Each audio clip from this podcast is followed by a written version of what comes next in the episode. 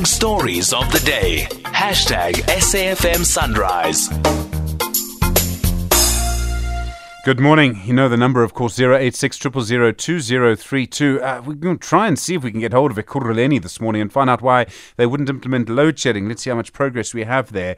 There's been a series of messages going around on WhatsApp suggesting some groups are now organizing transport to help Zimbabwean people living here go home to vote in that country's elections in August.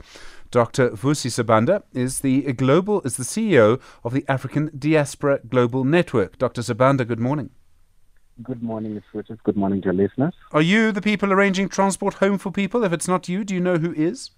Well, yes, uh, we are coordinating as the African Diaspora Global Network, um, but we are in touch with people, you know, from the business community. We are in touch with um, political parties. You know, we're in touch with, uh, I mean, that is in Zimbabwe that are participating in elections, and of course in South Africa, the EFF that have come together and you know put together a system that's going to see people that want to go to Zimbabwe to vote going to vote. It is indeed happening.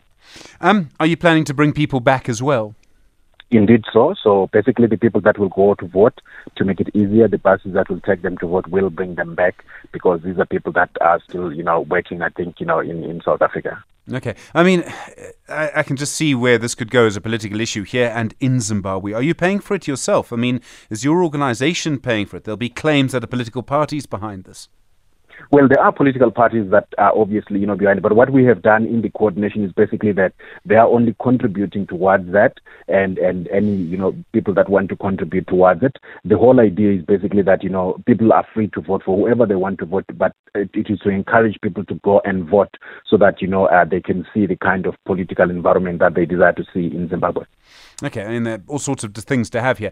I mean, the quest, the first question then becomes: Do you think Zimbabwe will actually have a free and fair election? And you'll, I'm sure, have been watching what's been happening in Zimbabwe around the latest series of laws. I, I, I doubt it. I mean, you know, look, uh, we've seen already, you know, um, the political, you know, party rallies, you know, for the opposition parties, you know, being banned. We have seen, you know, a string of, you know, laws and, and activities where people are being attacked. And obviously, we, we believe you know, because of what we have seen in the past, because of the data that's available, that the likelihood of seeing a free, fair, and credible and transparent election is, is very highly unlikely.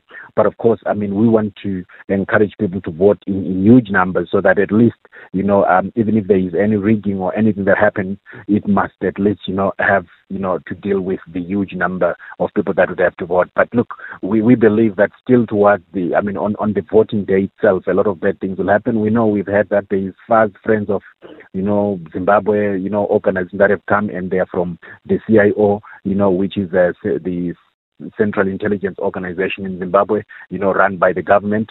So there are a lot of things that are pointing out already towards, you know, that unfairness and that uh, uh, unleveled, you know, political, you know, environment. There's so many different things that are going to happen. Do you believe if the situation in Zimbabwe changed, people living here would want to go home permanently? I mean, I presume the reason that they're here is because of the situation there.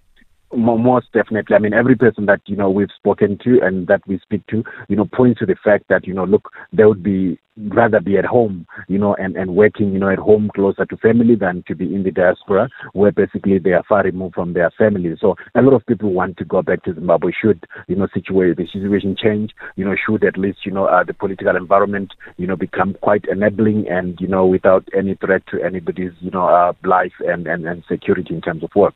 You mentioned that um, there were some political parties involved. I'd presume those are Zimbabwean parties. Are there South African parties too? The EFF has made some comments about the elections. Yes, I mean the EFF is one of the major contributors to this particular, you know, uh, situation. So yes, there is a South African party. At the moment, it's mainly the Economic Freedom Fighters in South Africa. Dr. Vusi Sibanda, thank you very much indeed. The global, the uh, CEO of the African Diaspora Global Network. Very interesting to see how that story is actually developing.